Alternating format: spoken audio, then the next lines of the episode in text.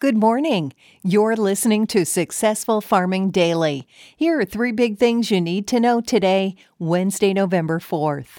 Our first big thing is soybeans were higher overnight on a report that Brazil is buying U.S. supplies amid strong global demand for the oil seeds. Exporters are loading a cargo of 38,000 metric tons of soybeans for delivery to Brazil, Reuters reported, citing a shipping lineup. Brazil is grappling with rising food prices, the report said. Since the start of the marketing year on September 1st, overseas buyers have purchased 30.6 million metric tons of corn from the U.S., up 168% from the same time frame last year. Soybean sales have jumped 145% year over year to almost 47 million metric tons, USDA data show. Wheat sales since the start of the grain's marketing year on June 1st now stand at 16.3 million metric tons, up 11% from the same period last year, according to the government. Soybean futures for January delivery rose five and three quarter cents to ten dollars seventy cents a bushel overnight on the Chicago Board of Trade. Soy meal gained four dollars eighty cents to three hundred eighty two dollars a short ton and soy oil added three hundredths of a cent to 33.81 cents a pound. Corn futures for December delivery fell a half cent to four dollars and a half cents a bushel. Wheat futures for December delivery were down two and a half cents at six dollars five and a half cents a bushel in Chicago, while Kansas City futures added one and a half cents to five dollars fifty eight and a half cents a bushel. Next up, it's the morning after the election, and there's still no clear winner in the race for president. As of early Wednesday morning, Reuters showed U.S. President Donald Trump with 213 Electoral College votes and former Vice President Joseph Biden with 224. But ballots are still being counted in key battleground states.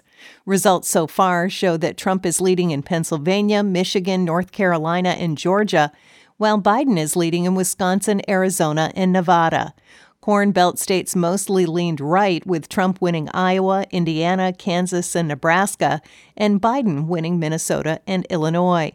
Senate races were also tight, with results now showing Republicans winning 47 seats and Democrats winning 46, with seven seats still up for grabs. Senator Joni Ernst of Iowa and Senator Ben Sasse of Nebraska both won re election, as did Mike Rounds in South Dakota, Roger Marshall in Kansas, and Jim Inhofe in Oklahoma. All are Republicans. Midwestern states also stayed predominantly red in congressional races, though the 218 seat majority hasn't yet been reached, with ballots still being counted in several states.